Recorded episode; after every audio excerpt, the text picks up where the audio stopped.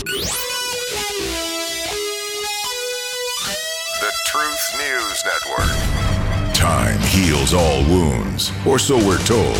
But recent numbers have surfaced that suggest some who've fallen to experimental gene therapy are not getting up. Well, time may not heal all wounds, but time does wound all heals. The lies are being exposed, the guilty are falling. How do you know your players without a scorecard? You turn to the voice of truth. TNN, the Truth News Network, and Dan Newman. And by the way, we keep a scorecard here at Truth News Network, and we weigh the truths and the falsehoods that we're hearing from pretty much everybody in public life as it pertains to our government, to our nation, and to things that are happening within. And we bring those to you here every day at TNN Live. And of course, we publish stories every day that are full of facts. Often, they fly in the face of the very famous and the supposedly endowed with truth people that report all these things to us, it's not always what it seems to be, folks. And so we owe it, every one of us, owe it to ourselves and to our family members. If you're in business, to those who work for you, maybe those that are employed by you. You may be the boss. Well, everybody deserves to know the facts about everything that they need to to be able to make good choices for themselves. That's what we're about here today at Truth News Network. TNN Live. And I, on this Tuesday, want to thank you all for being a part of it. A big thing going on today. Yes, we have Ukraine and Russia and all that happening. We've got the State of the Union address tonight by President Joe Biden. It's going to be interesting to see what he says.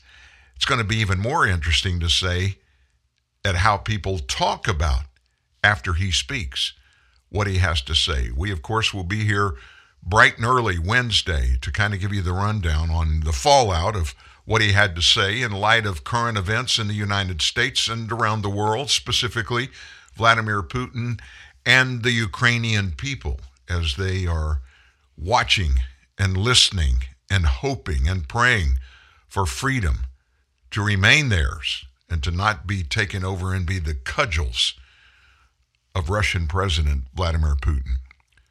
So, folks, we got some very, very important things for you today. Uh, of course, the State of the Union message is up and coming. The latest from Ukraine. We'll have uh, all that information for you. But there is some really, really nasty COVID news that's out there. Not so much about the disease itself, and even not so much about the vaccines and all the egregious things that happen as a result of being vaccinated to a whole lot of people. In fact, thousands of people have died just because of their reactions, their body's reactions to the vaccines. All of the three vaccines that are being initiated and used here in the United States, all of those three come with a plethora of adverse reactions that people are experiencing, and people are dying. We've got news about that. You're going to hear from the manufacturer, the creator, the inventor of um, that process that is used to make two of the three vaccines that we are. We're talking about Dr. Malone. He's going to weigh in here. Also, 4th Congressional District of Louisiana, U.S. Representative Mike Johnson was with us a couple of days ago. And if you didn't hear, he weighed in on a lot of these things and some very important things. And so we're going to let you listen in to that telephone call that we had. It's going to be a busy day. and honestly, it should be a busy day, right? Because we've got a lot of stuff, a lot of stuff that's going on in our world around us. Finally, folks, finally, our president has weighed in and he has pulled the SWIFT card and basically said, Russia, we're not going to allow you to transact any money, any financial transactions internationally anymore. You are stuck. Experts have said from the very beginning when the first slate of sanctions were announced by Joe Biden, he was thumping his chest, making a big deal of it. And it wasn't a big deal, folks. It wasn't because they were feckless, there was no teeth in them. Everybody began to ask if you're going to do sanctions on any nation, the only reason you should do it is to stop them from doing something that's evil, in many cases illegal, at the international level, but you go after where they're the most uh, reachable with whatever your sanctions are going to be.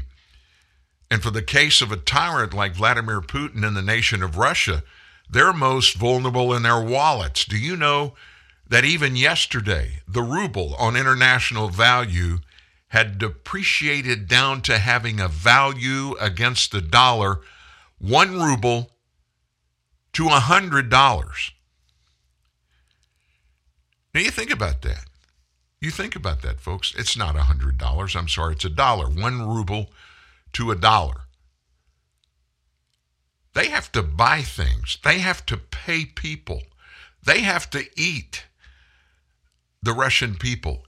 And their money, that whatever the amount of rubles that they have, are virtually worthless. Can you imagine how that is attacking whatever acceptance across the nation of Russia the Russian people have for this president that has done it? He unilaterally has put his nation in this economic doldrum that I don't see any way they get out of it very soon, even if they pull out of Ukraine right now, which I don't think is going to happen. We're going to watch that closely through the upcoming weeks. I think this can only last, not months, weeks, if that. And there's so much at stake, and it's far bigger than just Vladimir Putin's personality and credibility around the world. He has very little in the way of international credibility. But he wants to be the boss. And the boss, whoever that is, and whatever endeavor we're speaking of, the boss typically gets a little caught up in the power that they have. And there's no doubt that has consumed Russian President Vladimir Putin. There are some new sanctions out there. We told you about that. Biden and his administration have put some new ones out there against Russia's central bank also attacking its National Wealth Fund and its Ministry of Finance. The move effectively prohibit Americans. This is interesting. Nobody really said anything about this when we announced these new financial sanctions yesterday. These new sanctions are going to stop Americans from doing any business with those Russian entities, which a lot of people do. You know, if you've got a Uh, a simple IRA retirement fund or a 401k plan with your corporation, you probably have money invested in some of this stuff. The National Wealth Fund is one of those investment funds that are they're now sanctioned. They can't do financial transactions. So some of your money may be caught up in it. Specifically, our Treasury said this move prohibits U.S. persons from engaging in transactions with the Central Bank of the, Russian Federation, the National Wealth Fund of the Russian Federation, and the Ministry of Finance of the Russian Federation. This action effectively immobilizes any assets of the Central Bank of Russia held in the United States or by U.S. persons wherever they're located. So, what did the Central Bank of Russia do? Well, in response, they suspended currency interventions in support of the ruble. That's according to the head of the regulator of the bank. This regulator said that the regular cannot the regulator cannot carry out such actions because of assets freeze by the EU and the United States. Due to restrictions on the use of foreign exchange reserves in dollars and euros, we did not carry out any interventions yesterday. The government has announced a decision to introduce the mandatory sale of 80% of export earnings. Think about that 80%. Now, before this whole thing began, before he entered Ukraine, when he was threatening, guess what's happened on Joe Biden's watch regarding the energy industry of Russia? Don't forget, on day one of his administration, Joe Biden canceled the XL pipeline permit, and that was just the beginning of his attack on carbon energy. And so production of the United States of oil and gas went down dramatically immediately when Joe Biden took office. When October of 2020, it was announced for the first time in decades the United States had become energy independent. In fact, we were exporting our excess oil and gas to other countries around the world. That all happened under Donald Trump. When Joe Biden came into office, at the point that he was inaugurated, January 20th of 2021, the United States had not bought an ounce of oil from Russia in decades. And yet, today, we are buying daily 600,000 barrels of oil from Russia. 600,000, folks. That, that, there's just something crazy with that. Biden announced he was going to place sanctions on more Russian banks.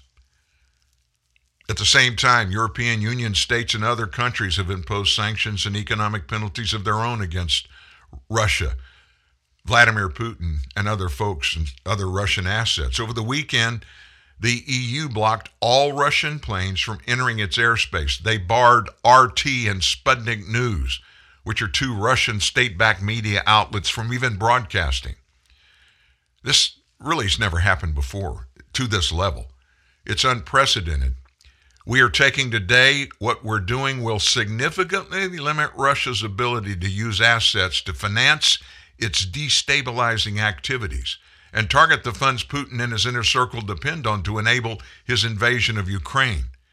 That's according to Janet Yellen, our Secretary of the Treasury. Today, in coordination with the partners and allies, we are following through on key commitments to restrict Russia's access to these valuable resources.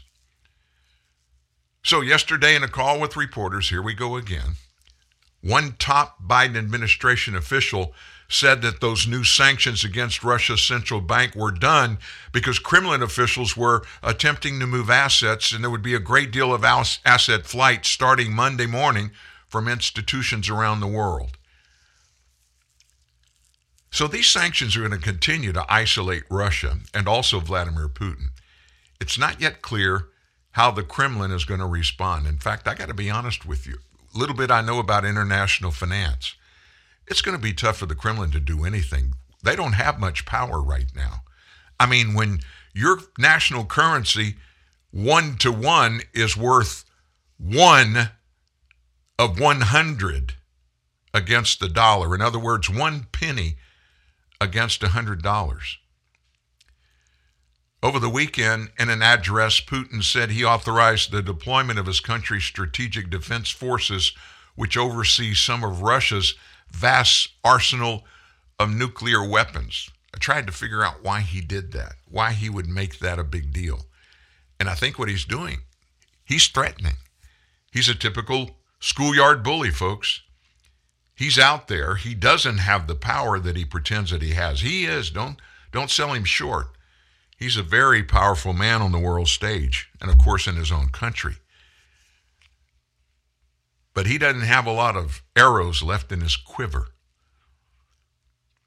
And yeah, he had amassed $900 billion at the beginning of last week. That was the total that he had made above the normal amounts that they make when they sell their oil. And of course, 600,000 barrels a day is being sold to who? Being sold to us. Question now is how's he going to access, as we buy those 600,000 barrels of oil every day from him, how's he going to access the money from that? I asked that question, and I've yet to get an answer to the question. I don't think a lot of people realize that this is really a bad deal for him. I don't see any way that he wins because we're not the only ones that are involved in this shutting down of his reserve bank and shutting him out of the SWIFT money transfer international system. It took a bunch of our allies, and a bunch of them are buying oil and gas. Think about those Northern Europe countries like Germany and Switzerland and some other countries up there. They're dependent on Russian oil and gas. And Putin's not going to sell it to them if they can't pay for it. I mean, that just makes sense. The pressure on Vladimir Putin, it's incredible. It is absolutely incredible. I don't see how he doesn't either. I started to say some analogy that's a little distasteful, I won't. but he's either going to have to do something or go home. And he thought he was going to walk in. We reported this to you yesterday. Over the weekend, we were told that to his generals in a meeting in the ramp up and getting prepared to invade Ukraine, he made the statement that when he invaded Ukraine, Ukraine would fall in 18 minutes. We're into day six now, folks. And the Ukrainian people haven't even thought about quitting. They're fighting like you can't believe. It's really, it's David and Goliath. There's no other better explanation for it than Vladimir Putin, of course, is Goliath. Ukrainian President Volodymyr Zelensky is David in this battle. We're going to keep watching it. We're hoping that we can get good news and bring you good information that's good for the Ukrainian people, good for the Russian people for that matter, and all the rest of us around the world. Joe Biden could stop a lot of this pain right now if he would just make a public announcement looking back at our policies in the energy sector of our economy over the last year. We adjusted some things as we aggressively began working towards climate change issues and stopping our country from further pollution, taking advantage of the opportunities that we have. What we're going to do is we're going to just do a little check right now on all of those processes. And I have ordered, I met with all of the CEOs of the major energy companies in the United States and around the world. And we are immediately going back to generating our own oil and natural gas. And we're going to take care of our needs without relying on any Russian oil or gas. And we're going to make it available. We use about 15 million barrels of oil a day here in the United States. Actually, it's about 14 million. At full capacity, October of 2020, we were putting 15 million barrels of oil a day in pipelines. That gave, that gave us some excess. So, what we're going to do is we're going to go back to our energy independent status, no reliance on Russia, and we're going to make available to our allies in Northern Europe this excess oil that we're producing. It won't happen overnight, but we can do it in just a few weeks. President Putin, we're not going to let you take over Ukraine. This will not stand. What would happen on the world stage if Joe Biden would make that announcement? And of course, he was confronted over the weekend. Senator Josh Hawley from Missouri did just that. And he doubled down. He went one step further. He said, just imagine what we could have done for Ukraine and what Ukraine could have done in defending their nation against this invasion by Putin if the $82 billion worth of military hardware and equipment, including tanks and helicopters, attack helicopters, and even fighter jets, and tons of weapons that Joe Biden told his military to leave in Afghanistan when we pulled out. If we had only just moved that stuff to Ukraine, imagine where this conflict between Russia and Ukraine would be. Actually, just to be honest with you folks, I think if Vladimir Putin knew all this stuff was there and that the people there in the Ukrainian military had the expertise to operate all these weapons, there probably wouldn't have been an invasion. We may never know, but I, I guarantee you we're going to hear something about it. We really are. And some of these some of these nations, even NATO nations, even though Ukraine is not a member of NATO, some of these nations have stepped up and are getting active at pushing back at Russia over this invasion. Turkey, of all nations, Turkey said yesterday they're going to restrict the transit of Russian warships through the Black Sea. Now, that's according to their foreign minister, who also affirmed that Moscow's invasion of Ukraine comes under the war category. Is this a conflict or a war? We decided on that. Article 19 of the Montreux Convention is very clear. This is war, Turkey's foreign minister said in an interview with CNN. Now, what are the Montreux Convention? What is that all about? Well, in 1936, The Montreux Convention allows Ankara, which is the capital of Turkey, to limit naval transit through Bosporus and Dardanelles straits that connect the Marmara, Aegean, and the Black Sea. In other words, if you're going to get to the interior of Europe, you, you can go up way up in the North Atlantic and go that way. But if you're going to get there from the bottom of the side, the Mediterranean, you got to find another way to get through there. And it comes right through Turkey. Ships can go through the straits after giving Turkey a diplomatic notification, subject to certain restrictions on the weight of their ships, the arms they can carry, and whether the ships come from a Black Sea country like Russia, Ukraine, Romania, Georgia, or Bulgaria. But during times of war, warships are only allowed to go through these straits if they're not from the nations classified as being belligerent. If Turkey's part of the war or feels that it's threatened, it can block the transit of every warship, whether they come from a Black Sea nation or not. But the country does not have the right to block civilian vessels, even under adverse conditions. Now, this conflict has turned into a war in this case. This is how we apply Montreux for the parties, Russia or Ukraine. Article 19 provides an exception, the Turkey foreign minister said. If the ship of, of war of the warring country will return to its port, an exception is made we will implement all the provisions of Montreux with transparency.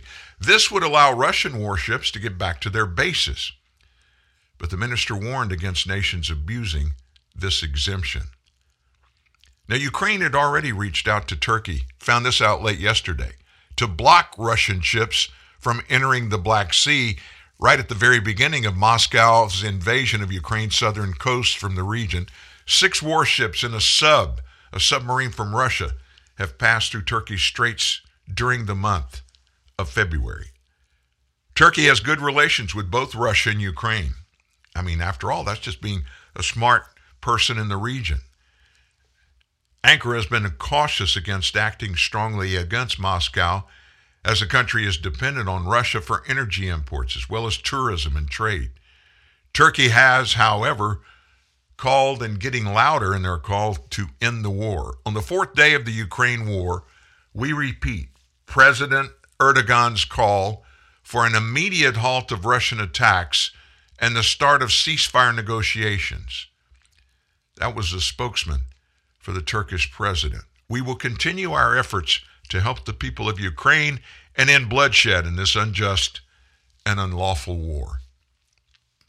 So the international community is stepping up. They're not just talking a good game, they're playing a good game. Germany, nobody could believe this over the weekend. Germany sent a bunch of, of uh, military equipment to Ukraine, primarily the ones that protect against air attacks. Previously, the only thing Germany had done when Ukraine reached out for assistance from them is send them helmets. for, for combat, combat helmets. That's all Germany had sent. So maybe, just maybe, some of the eyes are being opened up from our for our European partners over there, and they realize this thing. If Putin is successful in Ukraine, he's not going to stop there.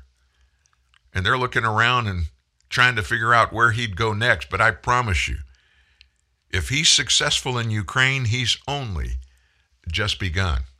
And that's more than just a carpenter song. We've only just begun. So, how are our officials handling all of this? What are we doing? You know, we have a State Department, we have a, a consulate in every major corporate, uh, not corporation, country on earth in their biggest cities, usually the capitals. Antony Blinken, who hasn't been really progressive at making any real weighty decisions about anything to do with the State Department. He announced yesterday we closed our embassy in Belarus. Belarus is the capital, it's a country, and in the nation's capital, they closed it. In other words, we left. Belarus shares borders with Ukraine and Russia. And they've been letting the Russian military stage troops there sending troops through its space to bring attacks from additional fronts against Ukrainian forces. The Russians are clearly moving what they need to move inside their own country and in Belarus as they say fit. That's from a senior official from the U.S. from the State Department. Julie Fisher, the special U.S. envoy for Belarus, said the move to close their embassy in Minsk came in part because of Belarus's complicity in Russia's war against Ukraine. Belarusian authorities have taken a series of hostile actions to limit the embassy's ability to work with the Belarusian people to advance America's interest, including forced staff reductions, closure of U.S. aid Belarus, and U.S. Cultural Center in Minsk, she said, adding that the U.S. is still committed to the people of Belarus and will provide support from other diplomatic posts. You see, here's the problem Belarus, Latvia, Estonia, there are several of those little countries like that that were part of the old Soviet Union. And those are the principal countries right after Ukraine that Vladimir Putin is foaming at the mouth to get back in his fold. Volodymyr Zelensky, Ukrainian president, he appealed directly to Belarus on Sunday, reportedly saying in a message that Belarus allowing Russia to launch attacks from its territory was a de facto referendum for you, Belarusians the president of Belarus, Lukashenko, said while voting Sunday that the war should be ended today, that Belarus doesn't have a single soldier in Ukraine.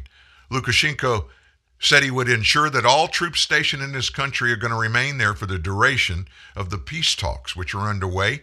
We are told as of yesterday, haven't got any real hard facts coming out of those meetings yet.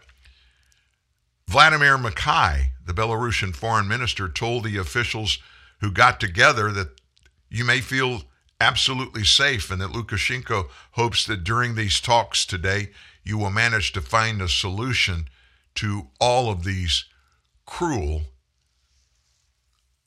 these cruel crucial issues and there are a bunch so meanwhile that's the 900 pound gorilla in the room Ukraine, Vladimir Putin. But that's not by far the only thing, the only important thing that we need to get into today.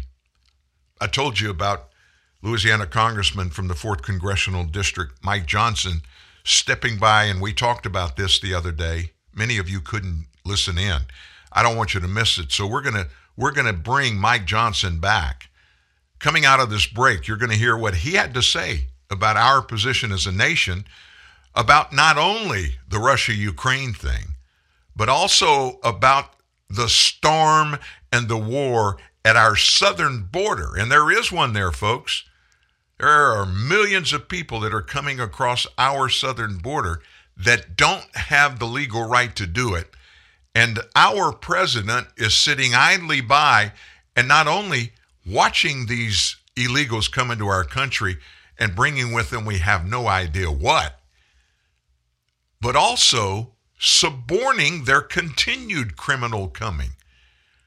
What can the American people do about that? Congressman Mike Johnson weighs in. That's up next.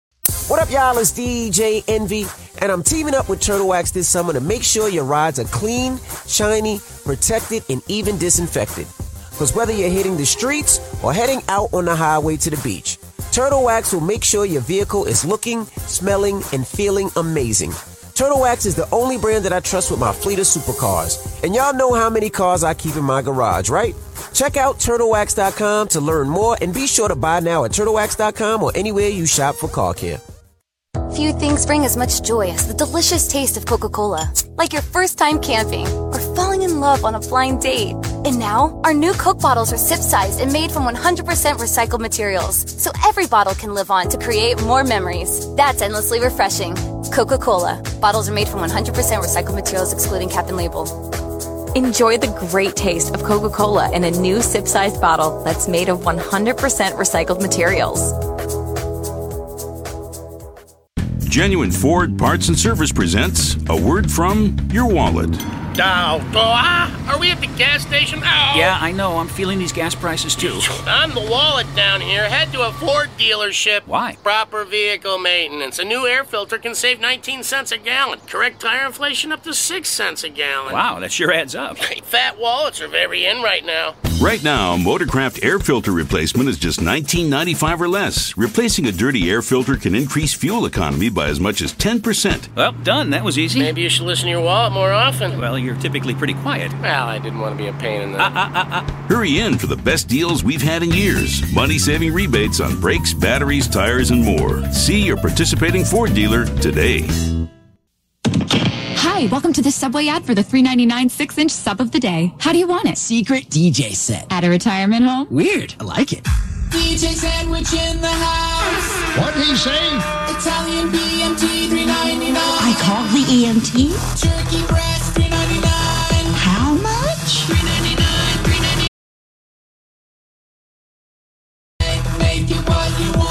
time at participating shops. Prices and subs included may vary. Additional charge for extras plus tax. No additional discounts or coupons applied. Married to the truth, divorced from the lies, fighting for the future. TNN, the Truth News Network. TruthNewsNet.org. And again, Dan Newman.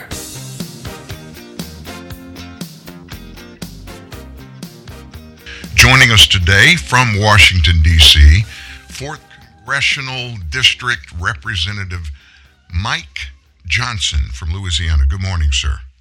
Hey, my friend. Great to hear your voice as always. Man, I can't tell you how excited our people get when you drop by. It's just so good to get our our arms around some facts from somebody that's on the inside of all of this insanity. That would be you. well, thanks a lot. We're we're uh, happy to talk to your audience because I know they're savvy and informed, and you know, there's it's difficult to find reliable information these days. So we're glad you're on the air. Thank you, sir, for being so kind. Let's jump right to it. I'm going to respect your time. When we talked originally, we were going to break into some of this crazy southern border stuff, and I want to circle back. Jen Psaki term, circle back at the end of this. But uh, going into this, the 900 pound gorilla in the room is a little bitty guy, Russian President Vladimir Putin. And this thing in Ukraine, Mike, it's it's it's getting out of hand very quickly. What's your what's well, your take is. on it all? What's your take on it all? You know, it was all so avoidable. It, it, obviously, this did not happen during the four years of the Trump administration. There's a reason for that. You know, you and I subscribe to the old Ronald Reagan doctrine of peace through strength, and he used to explain so well that the reason for that is because we know that weakness invites aggression, right? There are bullies, there are terrorists and tyrants and rogue heads of state all around the world, and the only thing holding them at bay is the at least the perception that America is still the last great superpower, that we stand for liberty and freedom and and, and human dignity and human rights and all of that. And so it holds the bad guys at bay. But right now we have an occupant in the Oval Office who has projected nothing but weakness on the world stage over and over. And then incompetence with the debacle and the withdrawal with Afghanistan, et cetera. So that has emboldened the bullies. It has emboldened Vladimir Putin. We're, we're, we're very concerned about the Chinese Communist Party and what they may do next. And Iran is, you know, very aggressively again moving for nuclear weapons. I mean, this is a very dangerous time. And we have a commander in chief who seems to be completely oblivious to the real threats. And now you're seeing it in vivid, on vivid display with this, um, this, this aggression in Ukraine. It's a real problem.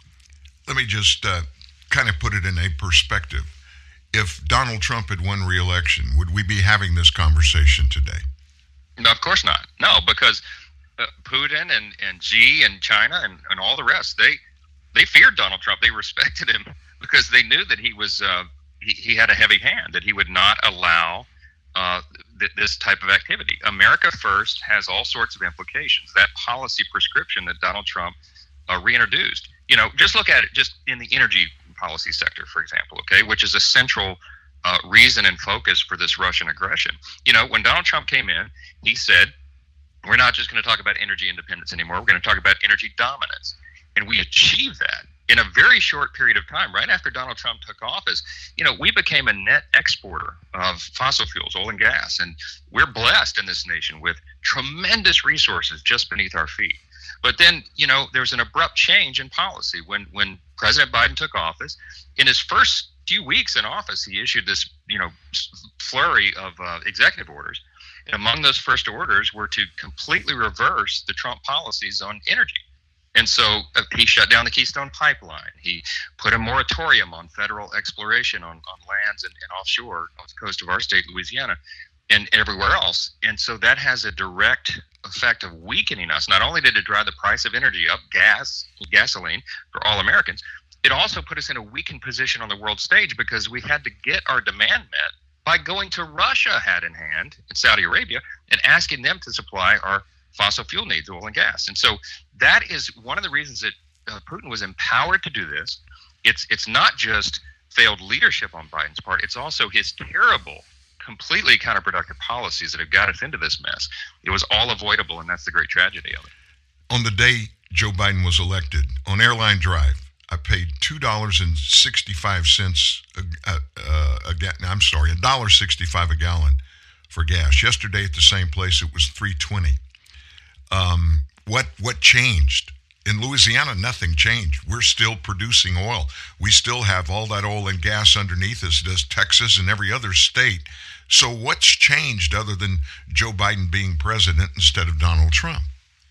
Well, what changed is even though we still have producing wells, we have a whole lot less of them. The volume of domestic production of oil and gas has been uh, squeezed off because of these Biden policies. You know, when they put the moratorium on exploration and, and production on federal lands, that cut off a huge part of our domestic uh, production. And then when when they imposed their new policies, effect, effectively sanctioning the industry, they basically declared war on the oil and gas industry out of this zeal to quote unquote save the environment, which is all just a crazy Don Quixote quest, which we could talk about in a whole other, other program. But um, all, the effect of all that was to squelch domestic production. And so here's the great irony of it, Dan, is that when we when, when Biden issued these executive orders, it did not change the demand level for fossil fuel in America. We did everybody didn't stop driving their pickup trucks because a new guy, you know, took the oath of office, right? It, if anything, the demand for fossil fuels was stabilized or has gone up. And so to meet the demand domestically, it meant then we had to go to our foreign adversaries like Russia and ask them to supply our needs, even though we have it just beneath our feet. Um, and, and so that puts us in a weakened position. And here's the great irony of it. Obviously, the oil and gas that's produced by Russia and Saudi Arabia and the others is not done in anywhere near as clean a manner as it is here. And so uh, the great irony is their supposed uh, purpose in all these policies is to protect the environment. They're actually doing much more harm to the environment, even by their own calculations, because of carbon emissions, et cetera, by getting the demand met overseas. And so that has emboldened Putin. It has filled his coffers full of cash, right?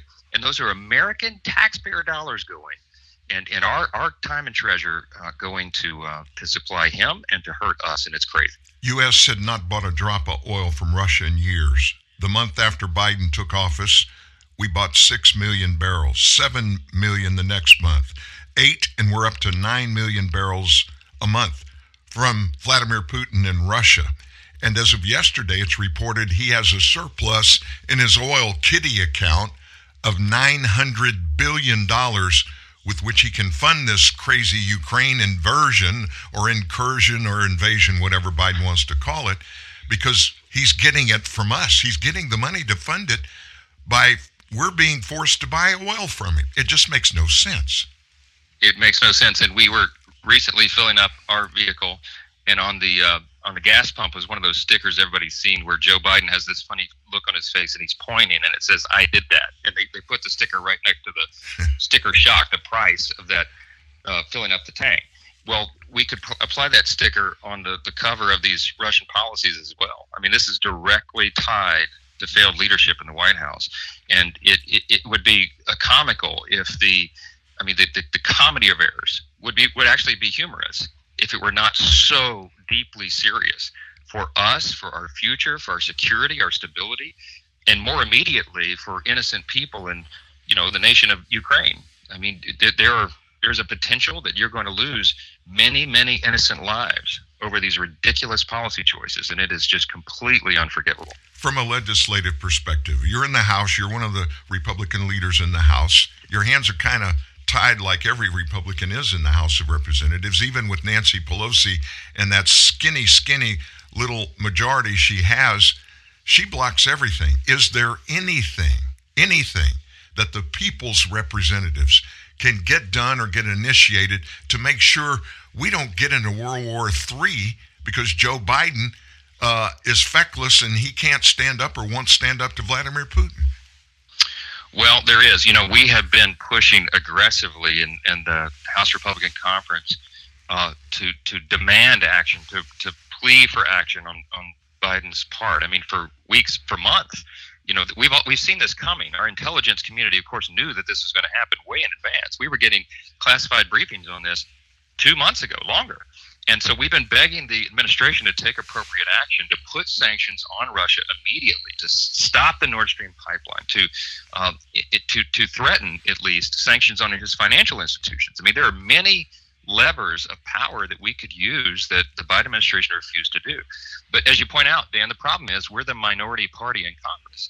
And the way it works is that even though Nancy Pelosi has a razor thin majority, she literally controls everything. And so our legislation has not been heard. Our demands have gone without any response.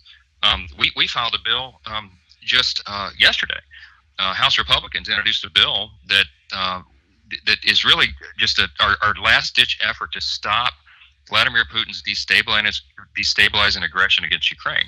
It's called the Never Yielding Europe's Territory Act, and there's a whole bunch of Republicans co sponsoring it. But basically, it just calls for the immediate, real cost imposition of sanctions on Russia before and after an invasion. And it would be escalated uh, depending upon what his actions are. Now, again, we should have done this a long time ago, but here we are. And so uh, there, there's real live legislation filed in the House that could be heard by committee, could be passed by the, the full Congress, but uh, Nancy Pelosi will not allow it to be heard. And so again, these are these are dangerous political decisions they're making that have real world effects on everybody. Well, we heard yesterday about the Nord Stream 2, the certification of it. Germany said they're not going to certify it. That's a big deal, but that's not even pumping gas right now. There's really no pain yet for Putin because of Nord Stream 2.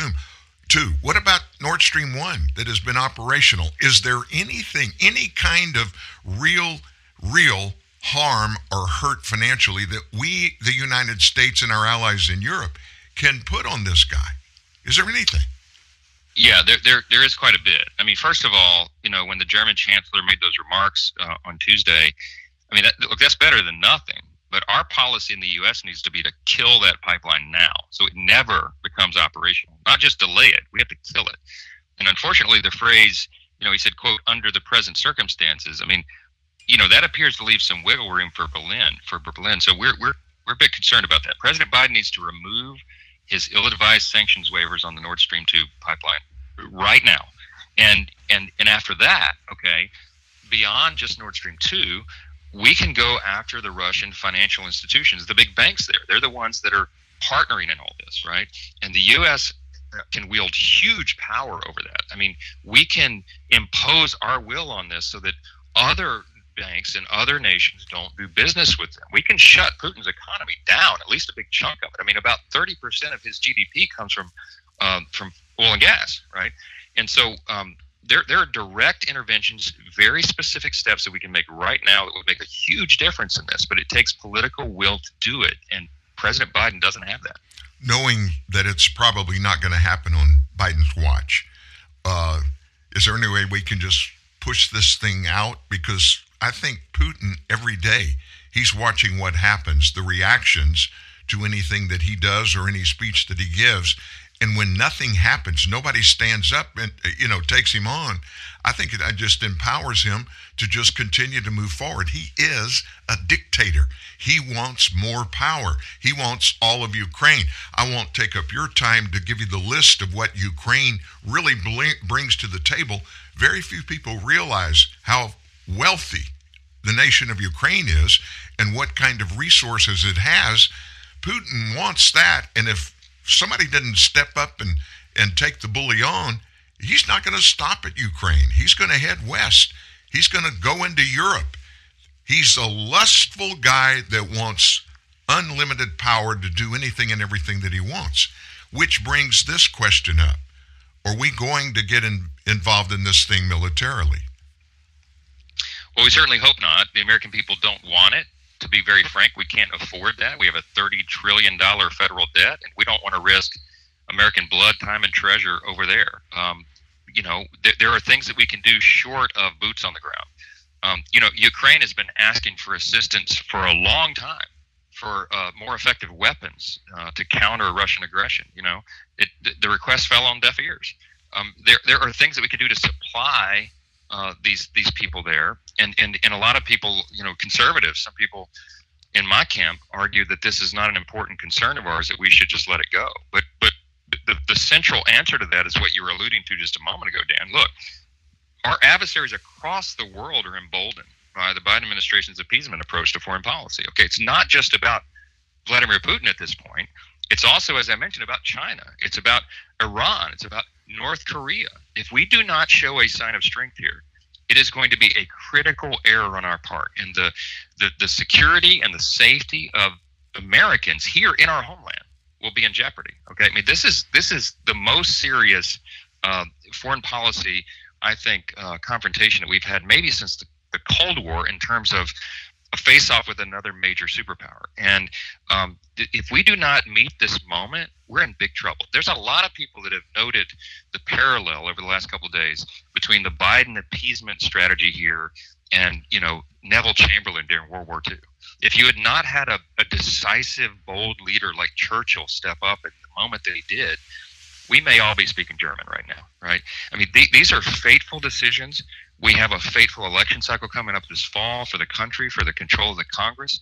That'll be a first big step. But then, of course, the election of the, the next presidential cycle in 2024 could decide all the marbles. We just need to pray God's mercy that we can we can hold on that long and hold these tyrants at bay because this is a dangerous situation. I would have never thought we would have been here just a year into this presidency and really questioning is there any way we can just survive to the next election? Because I mean, I never thought he could do the damage that he did. Not in a year. I mean, just a few months. 90 days into his presidency, he had turned everything around and we were headed downhill really fast. Threw away a lot of progress. There's no question about it. Say what you want to say negative about Donald Trump. I hated his messaging. I love him dearly beyond. I wish he could have softened his messaging. But let me tell you what somebody uh, basically instructed me to understand. Most Americans resonate with his blue collar, in your face messaging. And that did a lot of good. It made everybody understand and realize he's not just a bully who talks a game, he plays the game. And we don't have any of that anymore. I um, I want to circle back to that other topic. I know your time is limited. I don't want to keep you much longer. What we wanted to talk about originally when we first spoke was how this mess at our southern border, which is probably just as critical as the Ukraine Russian thing, we have no border. Everything's wide open. There is no fence down there to keep anybody out. In fact, our president and all his minions, including Homeland Security Secretary Alejandro Mayorkas, they just stand down by where the border was formerly located and waving to everybody saying, "Y'all come on in." Mike, that's that's illegal action. We have federal immigration laws that only you guys in Congress have authority to make, and the laws in place are supposed to be enforced by the executive branch of our government. What can be done to hold this president and anybody else that refuses to enforce the laws besides impeachment? Is there anything that can be done? That's a big question, right? I mean, just like the energy policy, when President Biden took office, he did exactly the opposite, reflexively almost. He did exactly the opposite of what Donald Trump had done and accomplished. And this border crisis is, in my view, the number one crisis right now um, because it, so many of our domestic problems are related to the open border policy of President Biden. Is he violating existing federal law? Absolutely.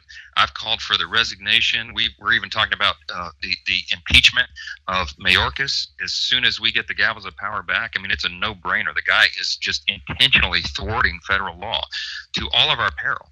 You know, um, you're going to hear a lot about this uh, early next week. The president's um, State of the Union address is scheduled for Tuesday, and on Monday we're going to have a big uh, press conference, the House Republicans, and there's a lot of things to talk about. Ukraine is a big thing, but we're going to draw a lot of attention to this border crisis to remind Americans that the president is is. Uh, I think he is more than derelict in his duty. I think he is, for some reason, intentionally trying to challenge the sovereignty of our own country because that's what it is. If you don't have a border that you can secure, you have no sovereignty as a nation. And, and look, all these problems, rising crime in our cities, um, you, you got the fentanyl crisis, you know, drug overdoses are a number one crisis in the country right now. We had over 100,000 overdose deaths in 2021 alone. First time we ever crossed that line. The, uh, most of this is related to illicit fentanyl that is coming across the border, manufactured in China, sent by the Mexican drug cartels into our country. They're making billions of dollars at our expense. Overdoses have become the leading cause of death for Americans 18 to 49, more than cancer, car wrecks, and COVID. Okay, this thing you cannot overstate what a great crisis this is. Millions of people have come into our nation illegally and been settled by the United States government. Not not not apprehended and sent back home or put on trial or anything. They are being sent and dispatched to cities around our country. My hometown of Shreveport, where you and I spend a lot of our time, right? Busloads of illegals from countries all over the world have been dropped off in our little town in North Louisiana over and over and over and over. Hundreds and hundreds of them just dropped off in our town by the federal government. Taxpayers are paying for this transport. I, look, we could go on all day, Dan. Don't get me started. This problem is something that must be addressed. And until we get the, the gavels back, until this red wave election cycle in November, the most frustrating thing is we literally have no power to do anything about it other than draw attention to it uh, until we can uh, take that back. You mentioned the deaths, the drug overdoses, fentanyl. They've actually, the nation of China has cut deals with the drug cartels in Mexico. They're shipping fentanyl there, and these guys are dis- distributing it across the United States, killing Americans. That's one thing. In two fiscal years, back to back, 600,000 felony acts against Texans occurred by illegal aliens. Everything all the way up to first degree murder. It doesn't even make a blip on the DC radar screen for violent crime.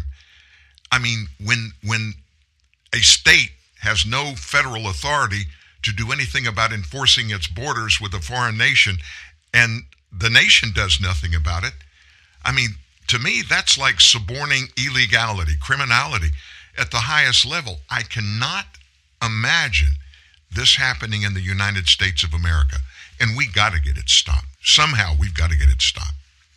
Well, we have to. And just one one parenthetical note on that fentanyl. You know, fentanyl is uh, is a manufactured form of morphine that's much more potent. It's one of the most dangerous substances on the planet.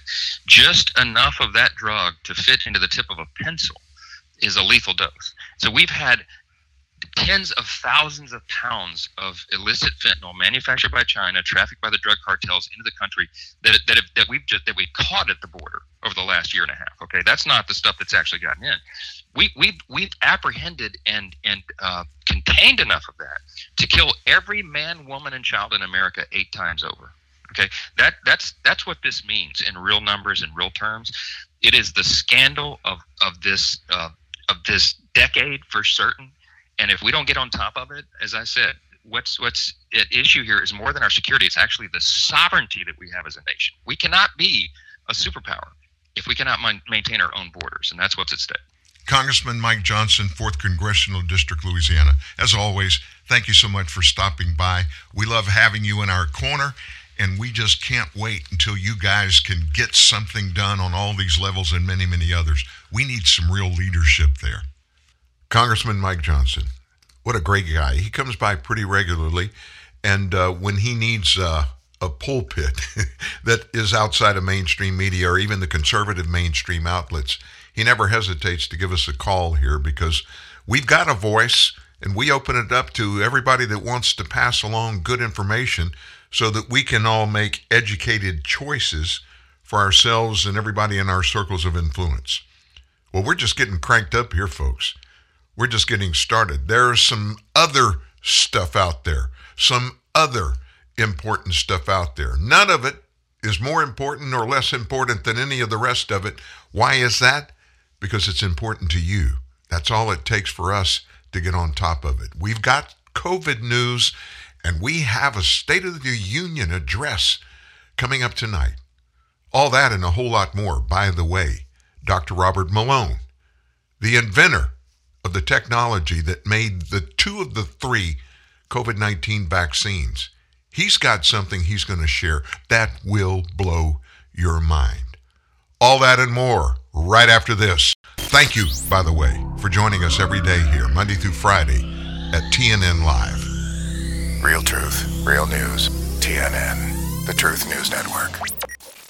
Hi, this is Jack, founder of Jack in the Box. Is the caller there? Mr. Box, Douglas Gompertz from Burger Week magazine. Oh, hey, Doug. Doug's a respected fast food critic. I recently dined on your sourdough jack combo. And? Perfection.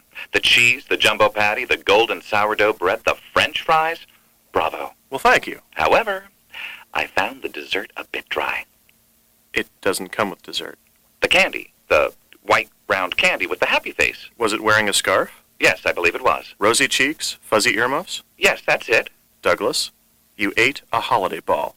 We're giving one away free to customers who buy a sourdough jack combo, but they're not for dessert. They're for antennas. Or a pencil. Right. Well, that's going to improve your score dramatically. Excellent.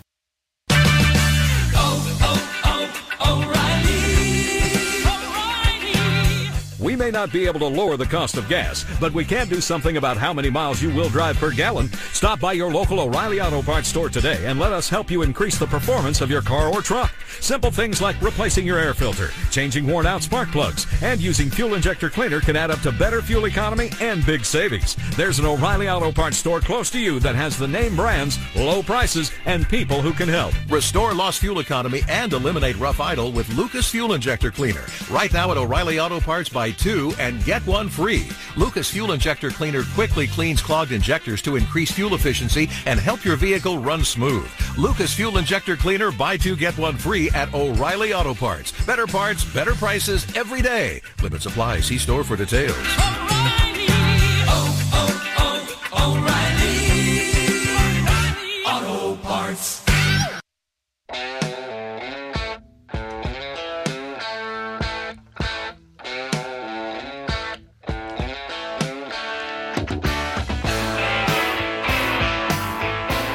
Know, there's something very important going on that we can't figure out yet.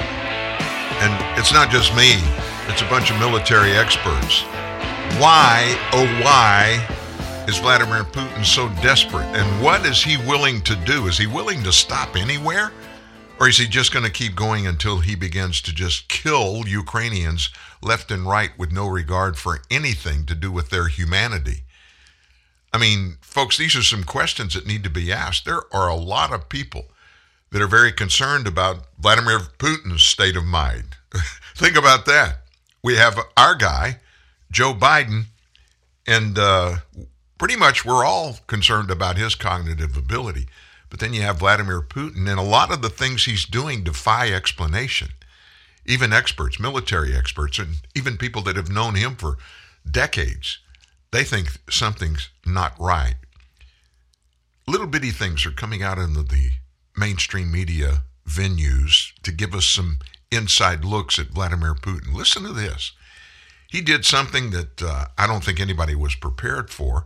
He sent a battle hardened, much feared group of fighters. You've heard of the Chechen rebels? Well, he sent them in to reinforce his invasion into Ukraine. And unfortunately for him, it may have backfired, according to reports today coming out of Ukraine. Some observers said the soldiers could have been sent in as headhunters to kill or to capture senior Ukrainian politicians. But they say those uh, efforts in the beginning have been thwarted by Ukraine's own military. I'm going to tell you what, folks. The Ukrainian military, they are tough. Yesterday, I told you about a woman that uh, was on an early morning news show yesterday, and she was reporting to the media outlet that her husband and a whole group of his friends were leaving Poland yesterday, and they were going to Ukraine to fight for Ukraine. Why would they do that? Because they're Ukrainian nationals. They just happen to be living in Poland. And apparently, there are tens of thousands of those types of fighters that are working with Ukraine's military. This group, the Chechen rebels, are part of a Russian National Guard unit, are well known for fighting insurgencies because that's what Russia does, using brutal tactics that even jolted Russia during its two brutal wars in the 90s against them. The Chechens have been employed to hunt down terrorists in Syria, used by Russia to fight elsewhere, including in Georgia. Now, that's not Georgia, USA, that's Georgia in, uh, in Europe. They also fought the Ukrainians in Donbass when hostilities began there in 2014 when Joe Biden was vice president, Barack Obama was president. The Chechen Republic is a predominantly Muslim region in the Caucasus, and while it's still part of Russia, it's been granted a lot of autonomy by Putin, which is close to Chechen leader Ramzan Kadyrov. Kadyrov announced this weekend his troops are in Ukraine. Didn't know they were going, didn't hear about it until late yesterday. How many of them are there? Well, the numbers vary from 7,000 to tens of thousands. You can't get any good news that you can trust coming out of Vladimir Putin's media. Kadyrov said he supported Putin's decision to invade and that his troops, these Chechen rebels, will carry out his orders under any circumstances. But unconfirmed reports coming out of Kiev claimed Ukrainian forces had taken out some 56 Chechen tanks and killed one of its highest ranking commanders on the way to the capital. While the Chechen leader denied his common, uh, uh, commander's death, if true, even this early on in the campaign, it could be big trouble for Putin, given the massive fight of resistance being put on by Ukraine's military forces against Russian aggression. Theodore Karasik, a fellow on Russia and Middle East affairs at the Jamestown Foundation, said this The Chechens are getting hit for now, and it's based on the fact that they, the Ukrainians, did their homework. They understood how Chechens fight. Karasik said even with the Chechens' historic background of being really bad booty fighters, I mean, they're after it. They go nuts when they get into war.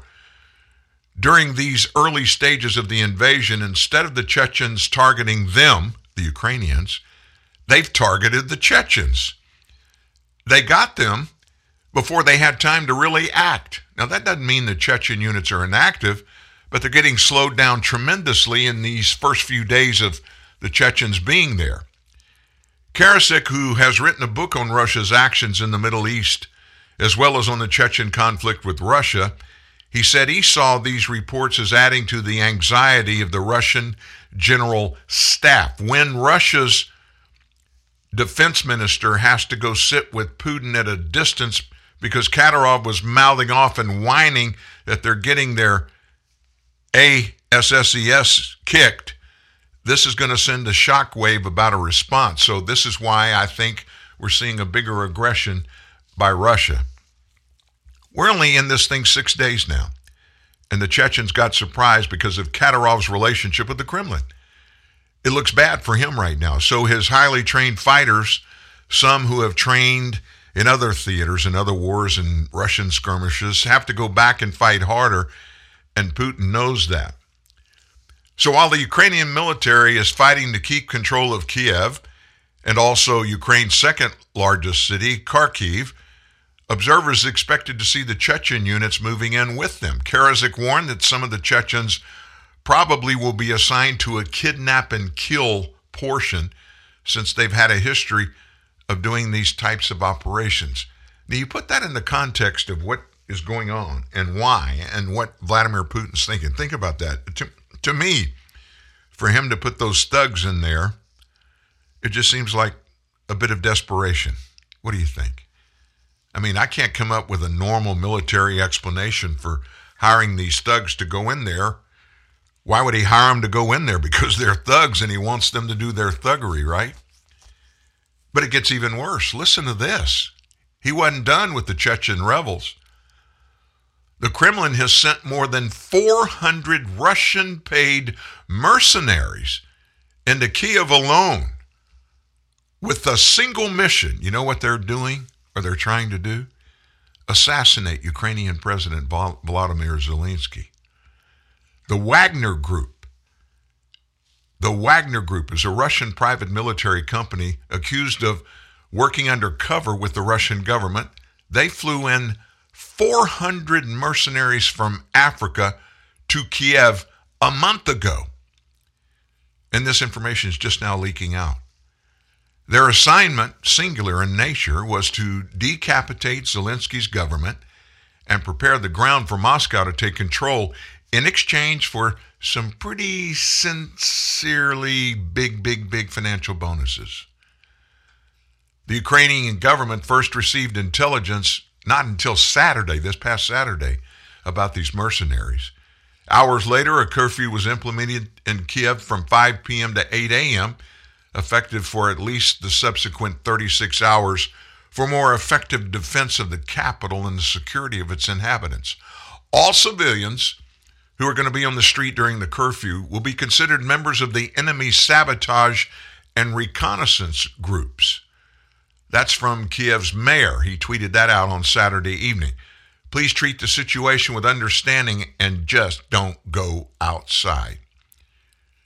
Yesterday, one senior U.S. defense official told reporters there are reconnaissance forces in Kiev, but none confirmed those forces were ordered to assassinate Zelensky. So, in the middle of all of this, our brain surgeon of State Department issues, our Secretary of State, Antony Blinken, the European Union in December moved to sanction the Russian backed Wagner Group and its associates for their serious human rights abuses that include torture, extrajudicial summary or arbitrary executions and killings, and destabilizing activities in countries like Libya, Syria, the Central African Republic, and Ukraine's Donbass region.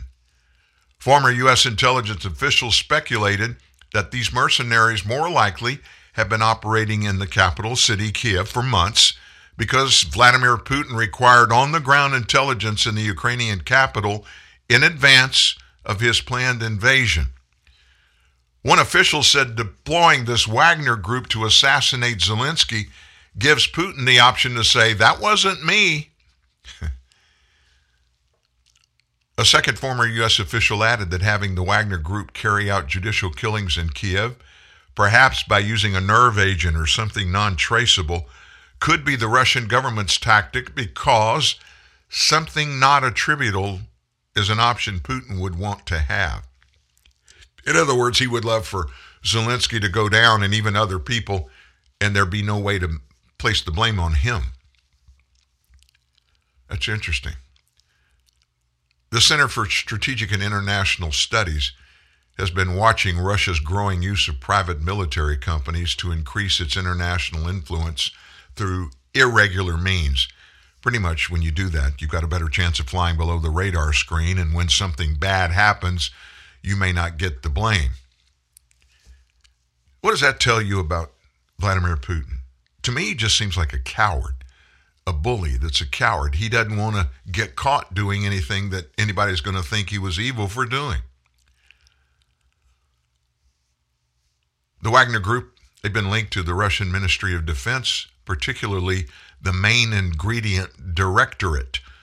That's called the GRU. You've heard it called the GRU. I, I just didn't know either that it has a real name. And also the Federal Security Service, FSB. More recently, they've arrived in Mali as France has begun scaling back its military efforts against jihadist groups in the region there. So you've got the Chechen rebels in there, and now you've got these 400 assassins. Vladimir Putin is pretty concerned about things and the way they're going for him and his army in, in Russia and in Ukraine. It's just not working out for him. So we mentioned a little bit ago, and we said we'd get into it. There are some very smart people in the United States that are watching as Putin does what he does, and they've known him or been around him a long time or watched him a long time, and they think he's got a mental problem. One of those I have a lot of respect for. Secretary of State Condoleezza Rice under President George W. Bush. And she came out and called Putin's recent behavior erratic. And she explained. She said, I met with him many times. This is a different Vladimir Putin. He was always calculating and cold, but this is different, she said. He seems erratic. There's an ever deepening delusional rendering of history. So, former Director of National Intelligence Jim Clapper, somebody that I'm not a fan of, but he he came out over the weekend and he echoed Rice's assessment of Putin, who has grown increasingly frustrated over his failure to swiftly subdue those Ukrainian forces and get rid of Zelensky. Clapper said, I personally think Putin's unhinged. I worry about his acuity and his balance. So, all the concerns that we're hearing about, about Putin's shaky mental health, are relevant, really relevant, given that he has his finger on the nuclear trigger. Senior intelligence officials who have known Putin for decades said over the weekend that he has been isolated for months at his presidential compound, interacting exclusively with a very small group of advisors and cronies. The story is that his immediate family members and he all got bad cases of COVID 19 and they were locked down. They've not integrated into the normal population like they always did. And, folks, when you don't interact with a bunch of other people, your mind changes. You act differently. You think differently. And that's one of the things that we've seen play out among, especially our kids. During COVID 19, during our lockdown, pandemic lockdown, remember, these kids, they weren't going to school. They were sitting in front of computers every day, doing virtual learning. They no longer could integrate with their friends, and anytime they went anywhere, they had to stay anonymous behind a mask. There's no way that won't negatively impact human beings, especially our kids. And it appears that Vladimir Putin, he might be going through that same thing right now. A senior national security official during the Trump administration, who didn't want to be named, said when Putin met with French President Emmanuel Macron earlier this month, he seemed paranoid and he wouldn't listen to any reason that Macron tried to share with him. During the meeting in Moscow, the men sat across a really long marble table as Macron tried to persuade Putin to stand down, not to invade Ukraine. After the failed effort at intervention, Macron privately described Putin as more rigid, more isolated, and fundamentally lost in a sort of ideological and security drift. Longtime Putin ally, the Czech president, Milos Zeman, called the Russian leader a madman this week after he launched the invasion. So even some of his friends are saying this guy's uh, has slipped off his cracker. Rebekah Koffler, who's a former DIA intelligence officer and author of Putin's Playbook, said that Putin is no madman. Putin is absolutely not crazy. All this talk calling him crazy, it means we're still not taking Putin seriously or understanding him, Koffler said. He's not delusional. There are no mental anomalies, she added. Putin is a cold blooded, typical Russian autocratic leader and a very calculated risk taker. He's simply executing a plan that he has been hatching for 20 years. That's scary to think about. He's been wanting to do this for 20 years. Koffler said that calling Putin crazy is a cover up for the U.S. failure to appreciate Putin's ambitions or his psychology. Biden, at the very beginning, called the use of sanctions a deterrent. After the invasion, he reversed course and said he actually didn't think the economic penalties would prevent war. If anything, this conflict has exposed our lack of a viable counter strategy to Putin's well thought out plans, Koffler said. We're grasping at straws right now. Everybody's always trying to get a handle on what's going on, especially when you have something this horrible. I mean, I don't care if it's only been a few hundred Ukrainian people that have died. I don't care. One death in a skirmish like this, you can't call it a skirmish, you got to call it an invasion, but it's unprovoked. The Ukrainian government did nothing against Russia. The Ukrainian people did nothing against Russia. It's just a tyrant, schoolyard bully that wants to expand his fiefdom. And he wants to put Ukraine down underneath countries that I rule over. And he's committed, at least so far, to do anything and everything it takes. I mean, he made it very clear over the weekend. He put the use of nuclear weapons back on the table if they were ever off the table. And with the obvious problems that he's having juggling the different pieces of this whole thing that none are working out well for him, if he happens to have lost the cheese off his cracker, this is the kind of guy that could make an, a decision that could be world changing, literally world changing, at a split second. And it could result in millions of people around the globe dying. I mean, if he starts playing the nuclear game, folks, there's no good ending for that, for anybody, those he attacks and those who respond, and him. I just hope we're not going down that road. That would not be a good place to end up, and I think you'll agree. Well, told you we had some COVID news. We're going to go to COVID world right after this. Dr. Robert Malone, the inventor of the mRNA technology, he's got some answers to some questions that many of you have had.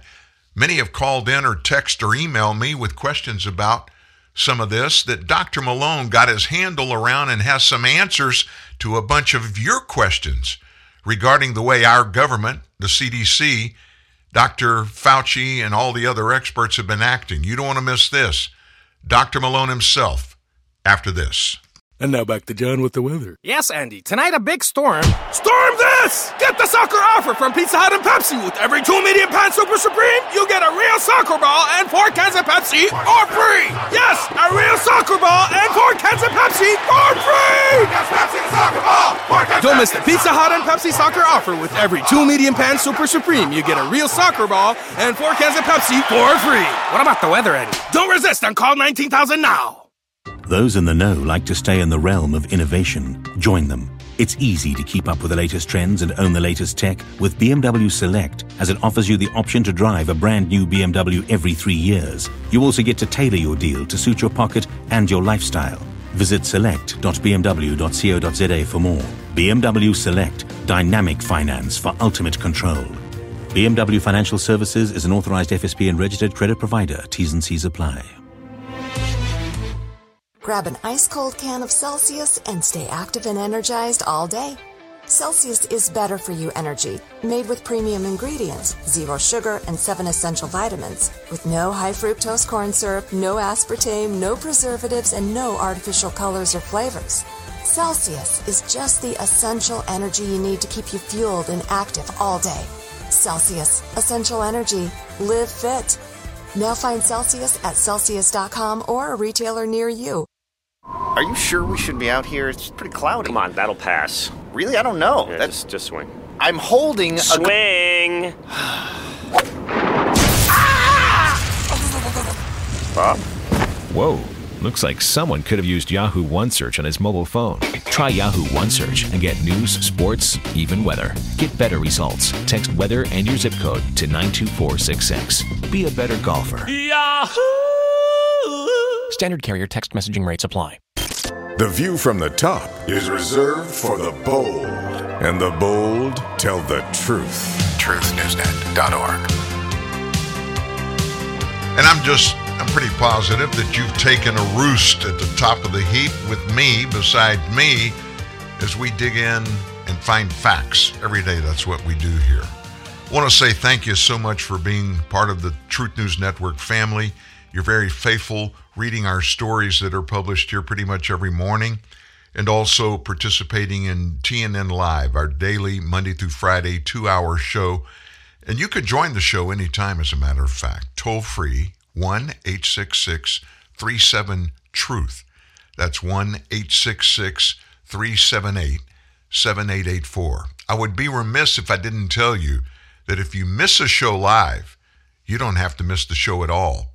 Apple Podcast, Spotify Podcast, Google Podcast, iHeartRadio Podcast, also TuneIn, Stitcher, and now Facebook, of all places, are grabbing our show after they go live when they're over. And so you can go, if you've got an iPhone, you've got Apple Podcast, it's that purple little icon. All you got to do is go to that, click on the podcast, and when the search bar comes up, you type in these words TNN Live. That's the name of our show, and it will bring you up to the homepage index. And all of our shows are cataloged there. The latest show is up at the top. So you don't have to miss anything. You can do the same thing with Spotify and Google and Stitcher and iHeartRadio and TuneIn. And now just look on my Facebook page. After a show is over, you can go get and listen to the podcast right there. You never miss a day. So, what are we talking about in COVID land? There is news out in COVID land. And we're going to go to Dr. Robert Malone in just a second. And before that, I just want to drop another little bit of information on COVID that came out and kind of shocked a bunch of people. You know those 500 million free COVID tests Biden bragged about? Oh, we're going to send them out. We're going to send them to every home. There's not anybody that's not going to be able to get tested and you won't have to pay a dime. About half of that 500 million number have not been claimed. In other words, people don't want them. You had to log in and get them, they would ship them right to you. Biden administ- uh, administration officials said that Americans have placed 68 million orders for packages of tests. That leaves about 68% of the stock still available, yet unclaimed. We totally intend to sustain this market. Dr. Tom Inglesby, who is the testing advisor to the White House COVID response team, he said, We know the market is volatile and will come up and down with surges and variance.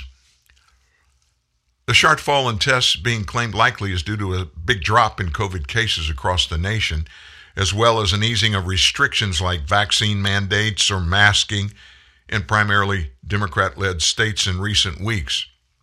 There is no question that some people found out they were positive from taking one of these tests and were able to keep other people from getting infected. Now, that, he said, there's no question. I question it. I do, folks. I don't believe anything that these bureaucrats in our government tell us about anything to do with COVID 19. I will say this I'm sure we have paid for those 500 million COVID 19 tests. But it doesn't surprise me that there are 68 million of them that are still not being requested and used because Americans don't want them. I think every American understands when you've got the symptoms and you want to find out for sure, you can very easily get tested and you don't have to write and wait in for the Biden administration to send you a test only to read on the packaging it's sourced from China. That would stop me, as a matter of fact, pretty quickly. This effort supports the president's plan to deliver 500 million free at-home COVID-19 tests to the nation in response to the Omicron variant. That's from the Department of Defense. The procurement was funded through the American Rescue Plan Act to supply critical medical resources to the nation. So he was getting a bunch of junk. People were saying, look, you didn't have tests out there. I mean, we hit the Christmas season, folks, and nobody had any tests. And that was the critical time when we needed to have everybody access to a test because that's the time of year when people get together. I mean, say what you want, but families are going to be together in large part during the Christmas holidays, Christmas parties out shopping, intermingling with friends and family members. That's just the way it happens. And we didn't have any tests. And of course, they knew. There was a report that came out when it was first discovered. The Biden administration doesn't have any tests, and we can't get any for a while. Came out that there was an opportunity for Joe Biden to get that half a billion test if he had only ordered them in September, and he declined to do so. Do I know that's for a fact to be true? All the reports that I have seen and heard, credible reports from credible, credible people, is that he passed and he left Americans out there short. Now, did that take any toll on Americans during the Christmas holidays? We'll never know. You know, that's one thing about COVID-19 world. It's easy to stay hidden and not be held accountable for some bad decisions that you make as a leader because there's so much uncertainty about every phase or every part of COVID 19 stuff. There's some radio fallout from COVID 19 and everything we've learned. And the social media giants are the ones that really created this debacle that nobody can understand. Know what am I talking about? I'm talking about the media outlets. Let's just talk for a second about mainstream media. I'm talking about the big broadcast television networks ABC, CBS, NBC. I'm talking about the cable networks, Fox News being the biggest, and then CNN, MSNBC, CNBC, and then, of course, we're talking about newspapers. The big ones New York Times, Washington Post, Chicago Tribune, Los Angeles Times. There's so much question out there, and it's so hard to get facts, yet they propagate news stories almost every day telling us things are supposed to be factual, then aren't. And they've weaponized that against us. Now, you're not going to believe how so. I'm about to play you a um, an audio soundbite with Dr. Robert Malone. Who is he? He is the inventor of the mRNA technology, which is used as the foundation for the Pfizer vaccines as well as the Moderna vaccines. Johnson and Johnson's is not mRNA developed. So here's Dr. Malone out there, and he's a pretty savvy guy. I mean, to think that he invented that technology that has been used in tens of billions of COVID 19 tests around the world, that's a pretty big deal. He's obviously a very smart man. Well, he began to watch very closely the landscape of the noise that is coming out and has been coming out involving millions of Americans and people around the world that want to use social media to express their thoughts, to talk about specific things that have happened, talk about specific things that they have watched themselves regarding every part of COVID 19 the disease itself, its adverse reactions, the vaccines themselves, and the reactions to the vaccines, and about people getting COVID and they want to talk about it and then without any kind of notice no notification in advance social media giants just started not allowing americans and people in other countries to exercise their rights to speak the truth to give their opinions and to share information that they got from other sources and of course members of congress they just went crazy because they're private companies, folks, and they were very quick. Zuckerberg at Facebook, Jack Dorsey at Twitter before he left, they were all real quick to tell us we are private companies. The free speech clause that's part of the First Amendment of the United States does not apply to us. We're not government owned or a government entity. So, because we're private, we can censor anybody and say what we want to say about it. We can stop anybody that is out there that wants to use our platforms if we don't agree with what they're sharing. So I never got, you never got, none of us ever got any real explanations why these supposed very credible big time corporations that are the media watchdogs in large part to make sure we get only true stuff.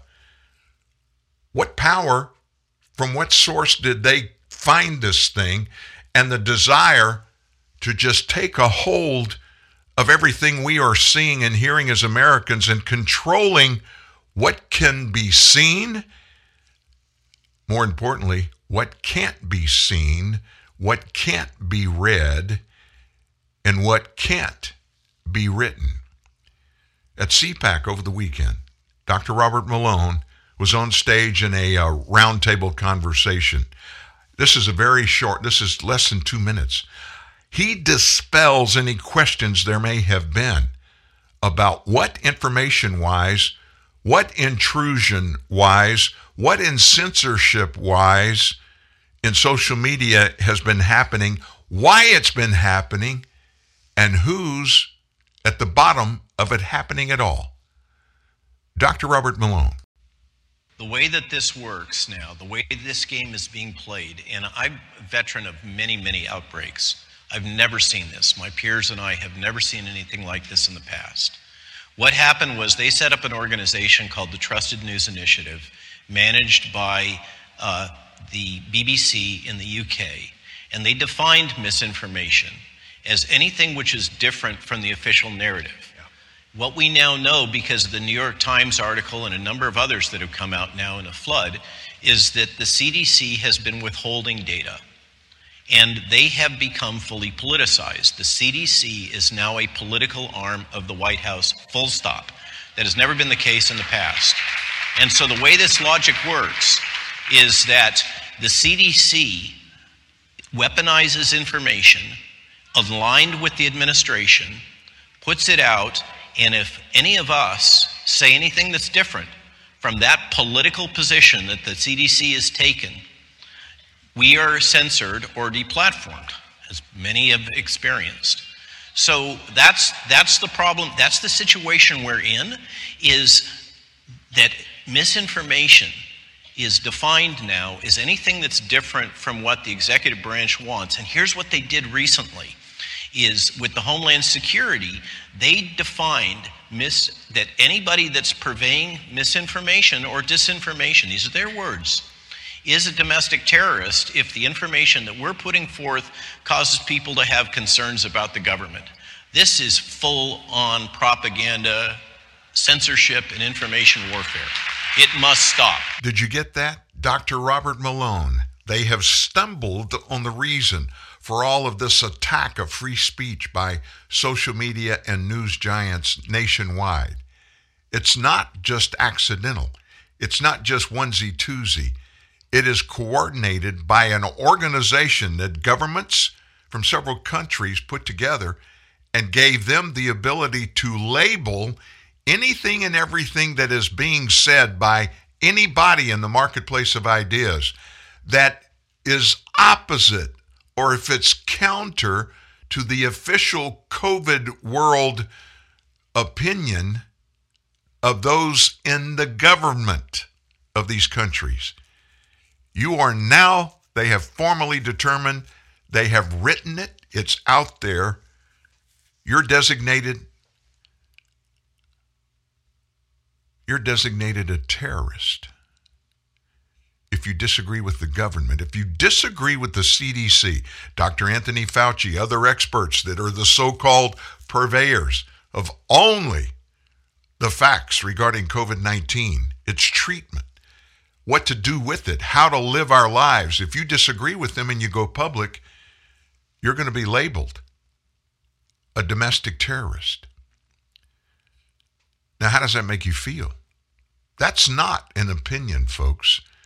That's the explanation for what we together, all of us, have been experiencing watching people get kicked to the curb, watching doctors, some of the most credible, knowledgeable doctors on the planet Earth, being summarily shut down whenever they go to YouTube videos.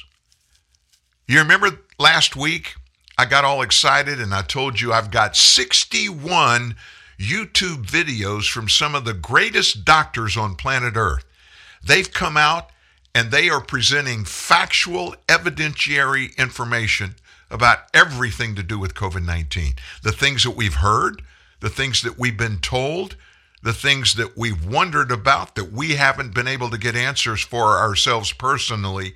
They came forward, 61 of them, and they did YouTube videos explaining what their findings was for each of the 61. Before I could even download the YouTube videos individually, every one of them was pulled off YouTube. They didn't fit the government narrative or explanation. They were not positive about things that the government had said were factual that really weren't factual. And now we're being told, and they are acting as if anybody that does that, that pushes out against the politically correct narrative on COVID 19, anything to do with it. And folks, this is just the beginning. It'll be going forward. Whatever sickness, illness, whatever thing we have going forward, if you disagree with the government, you're labeled a domestic terrorist, and only God knows what kind of travesty that's going to bring to your life and your family. It's not good, folks. It's not good. So, where and how did the social media giants get this, this ability, this permission? You know exactly where. Mark Zuckerberg and his wife gave half a billion dollars during the 2020 campaign, half a billion dollars supporting candidates and offices and not for profits that are activist agencies. Half a billion dollars buys you a lot of influence over anybody. Don't you think? So you can imagine what these other corporations, what about these big news operations?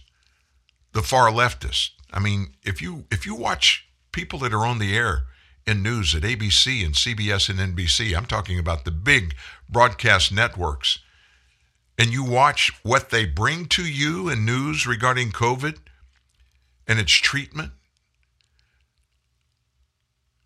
very seldom does it border on even having any kind of reliability,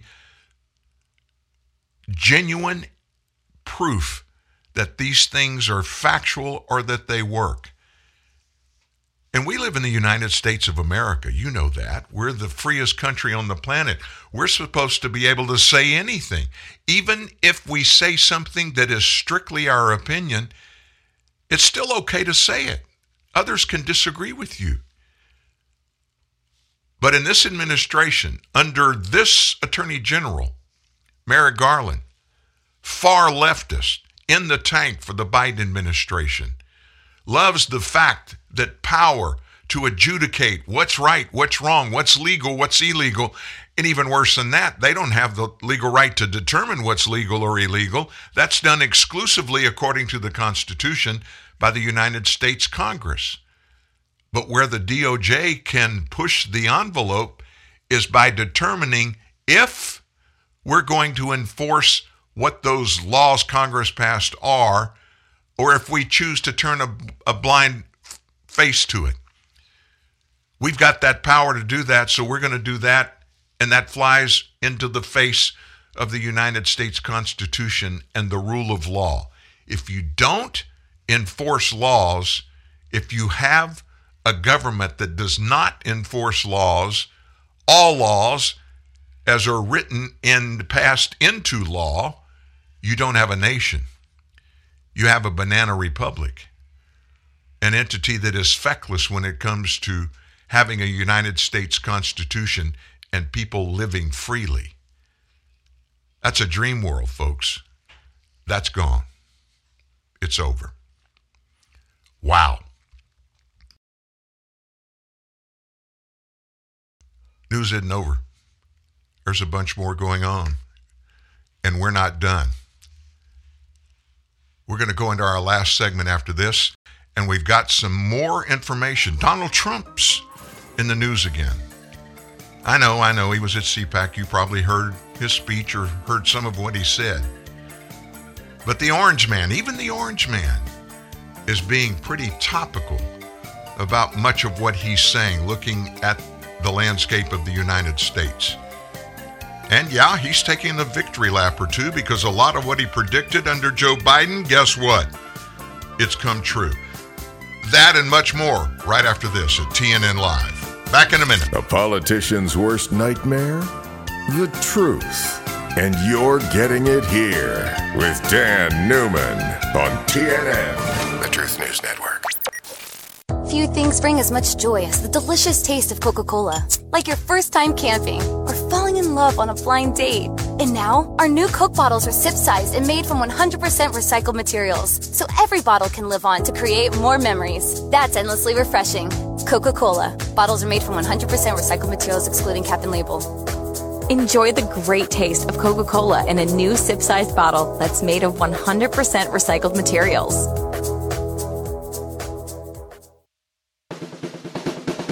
At H&M. Be stylish. Be trendy. With women's clothes and accessories at the best quality and the best prices since 1947. Come to H&M and shop for women's clothing and accessories inspired by the latest fashion trends. Here at H&M, the master of cheap fashion, clothes cost the average price of $21.40. Wow, that's so cheap and affordable. I know, right? H&M offers fashion and quality clothing at an affordable price. So, what are you waiting for? Come shop at H&M today. Hashtag hot and modern. This is the truth your mama warned you about. TNN, the Truth News Network. TruthNewsNet.org. And Dan Newman. Do you remember when Donald Trump went to Europe? I guess maybe this was in his second year, maybe even before then. I don't remember which. But when he went there, he got in the faces of all these leaders of these NATO countries for not paying their contracted amount in the defense of their nations. Now, paying the bill when it comes to NATO, literally, it wasn't countries sending checks to NATO, whatever the agreed to amount, percentage of whatever was. They didn't just send checks to Ukraine. It was based, uh, not Ukraine, to NATO. It was based on spending a certain percentage of their domestic product. In other words, the dollars and cents that they made that came through their governments in a year's time, they all, to become members of NATO, signed a contract and agreed to pay that percentage towards their national defense. Now, why would that go? And what authority would NATO have over that? Just think about it. If you're a member of NATO and you get in a skirmish, a war, a major conflict, or whatever with some foreign foe, the contract for NATO says that your neighbors in NATO, if you war against one, you war against all. So they're going to have to come in and protect each other. How do you do that? You've got to have your military beefed up to sustain those kind of challenges if and when they happen. Donald Trump was berated by the mainstream media for going over there and acting like a spoiled kid. He got in the faces of these leaders and said the United States is the only entity in NATO that's paying the percentage, the fair share that it's supposed to pay. And if you want the United States to honor that commitment, if and when you get in a bad situation and you need us to bail you out militarily, you're going to have to pony up and come to the table yourself. The largest offender in NATO, you want to guess who it was? Germany. One of the wealthiest nations in NATO after us. But guess what happened? Over the weekend, news comes out. After years of delinquency to meet its NATO obligations, Germany, the economic powerhouse of Europe, finally committed to spend at least 2% of its gross domestic product on their own defense spending. Chancellor, the new Chancellor, Olaf Scholz, said this over the weekend. From now on, more than 2% of our GDP will be invested in our defense, announcing that the German government will commit an additional 100 billion pounds sterling in this year's budget towards the German military. While Germany has increased its spending over recent years, it has consistently failed to reach the NATO threshold, spending just 1.53% on defense last year. Now, this is according to NATO, their own numbers. The state of the German armed forces was lambasted last week by the chief of the army, Alfons Mais, who wrote that the army that I am allowed to lead is more or less bare. The policy options we can offer in support of the alliance, talking about NATO, are extremely limited. We all saw it coming. We're unable to get our arguments through to draw and implement the conclusions of the Crimean annexation. That doesn't feel good, he said. I'm disturbed.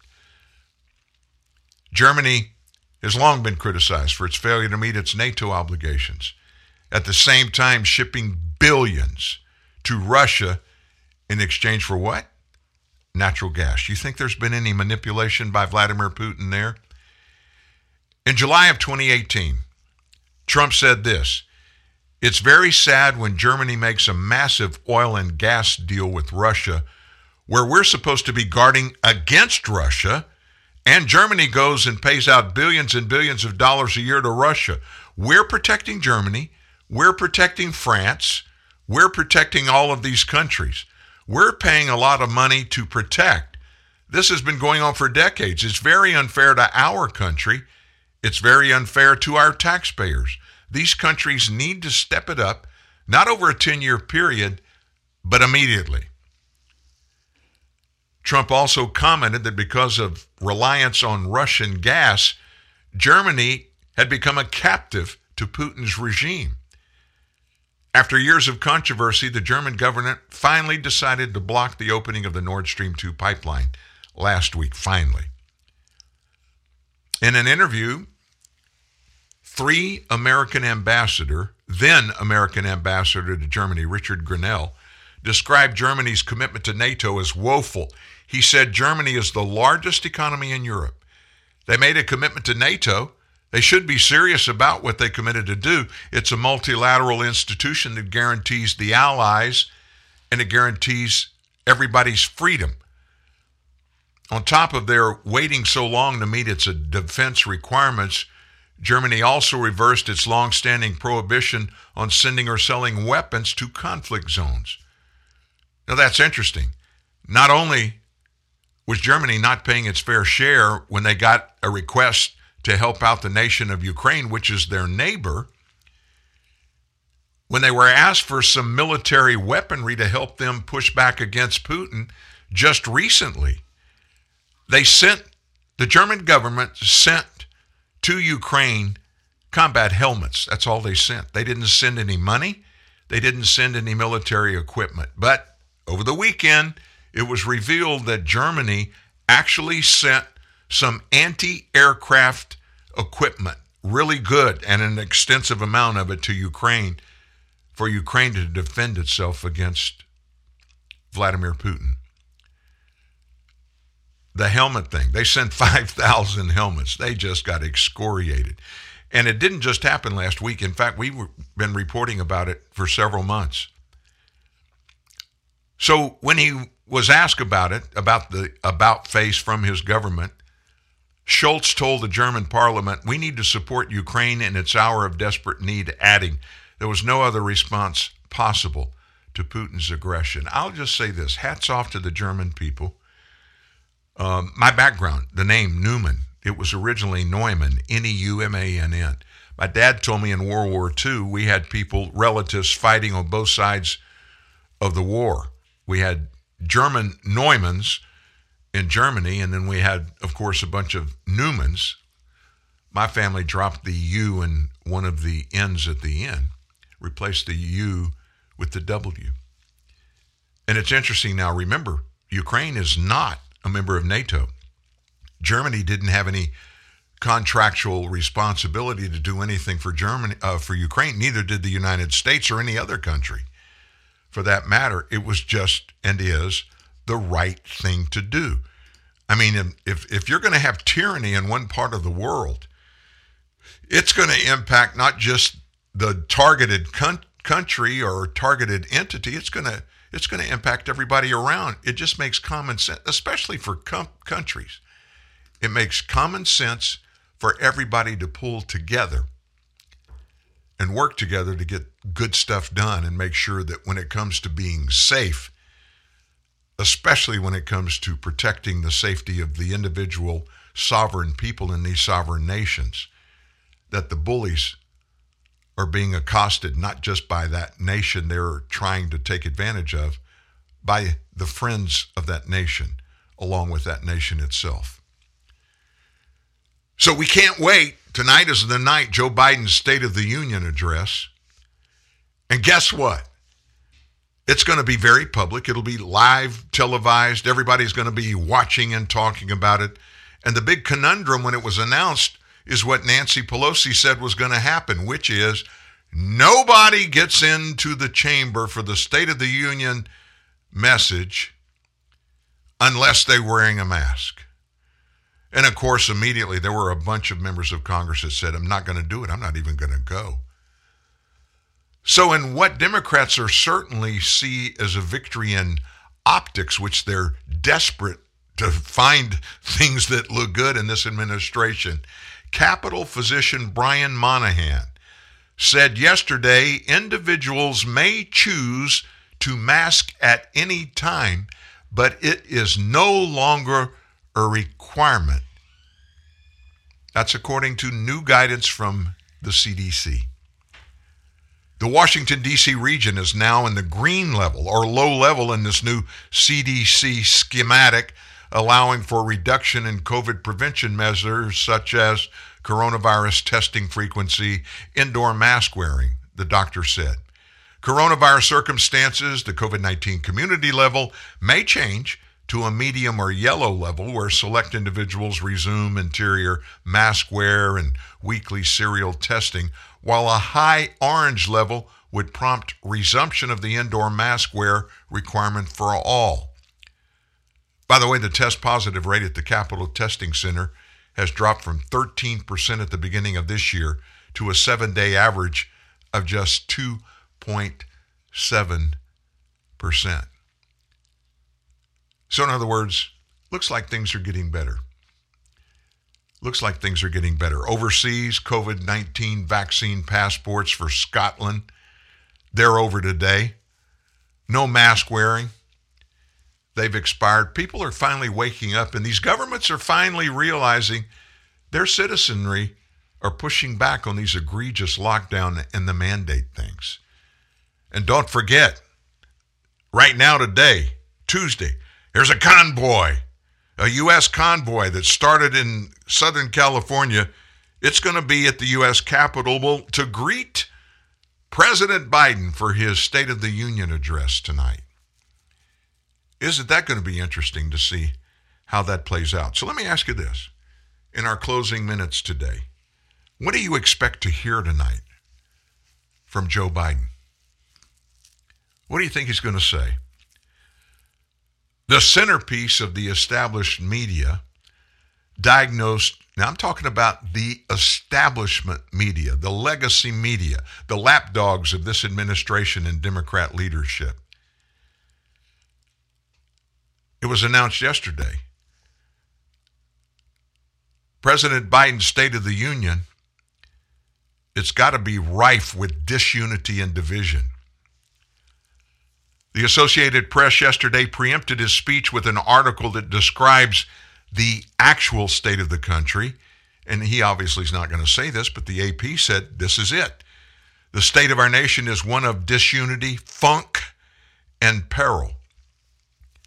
The article slammed Biden for his leadership or lack of leadership, to be honest, during a time when the nation's strength is being sharply tested from inside and, of course, now from afar. We're not at war, but folks, we are so darn close to it.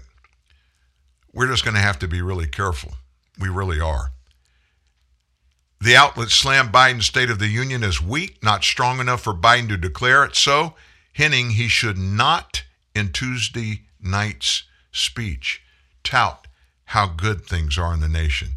It's a state of exhaustion from the pandemic, Associated Press reported. It's about feeling gouged at the grocery store and gas pump. It's so low that some Americans, including prominent ones, are exalting Russian President Vladimir Putin in his attack on a democracy.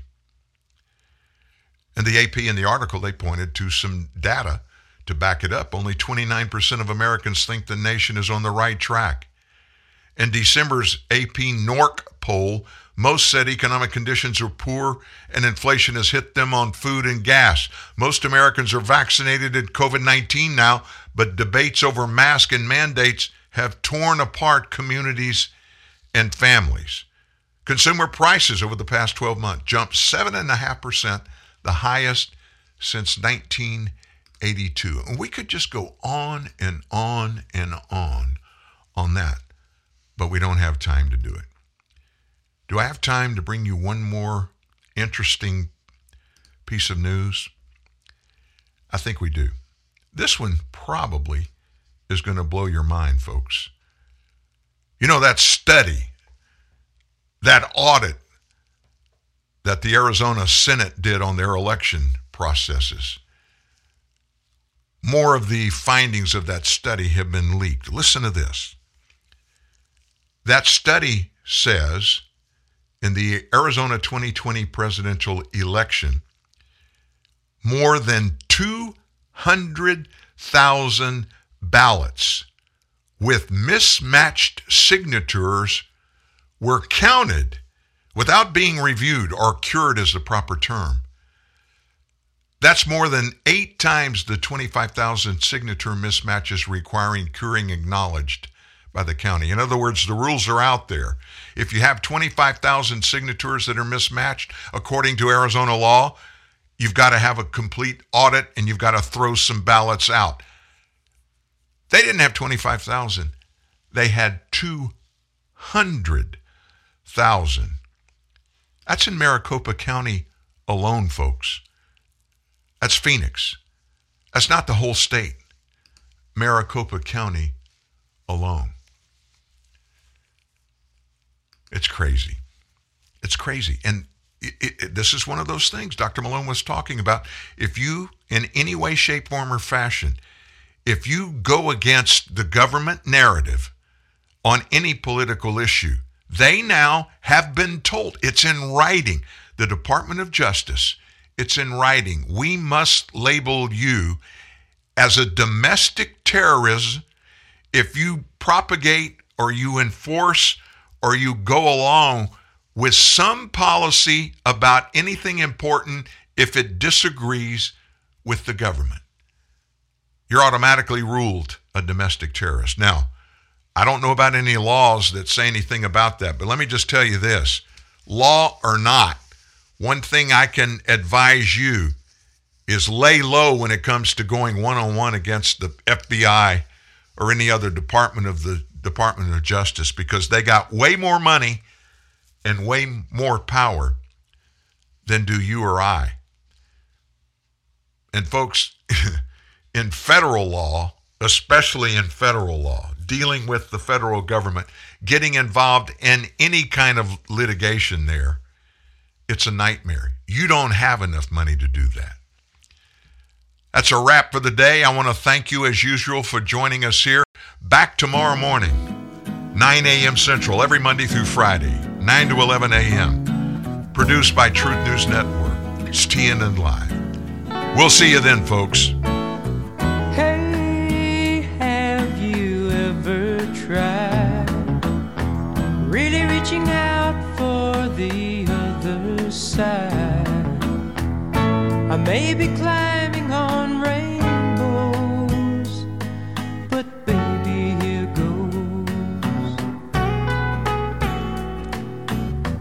Dreams there for those who sleep. Life is for us to keep. And if you're wondering what this all is leading to, I wanna make it with you. I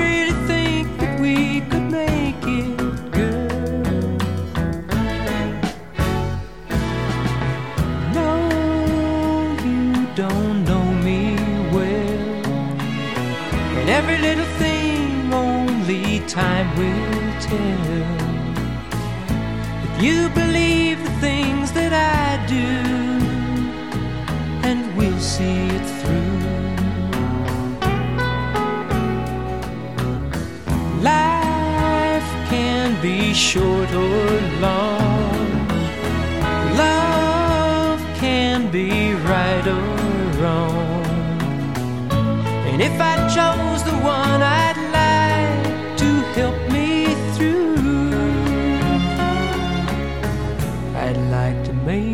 with you. I really think that we could make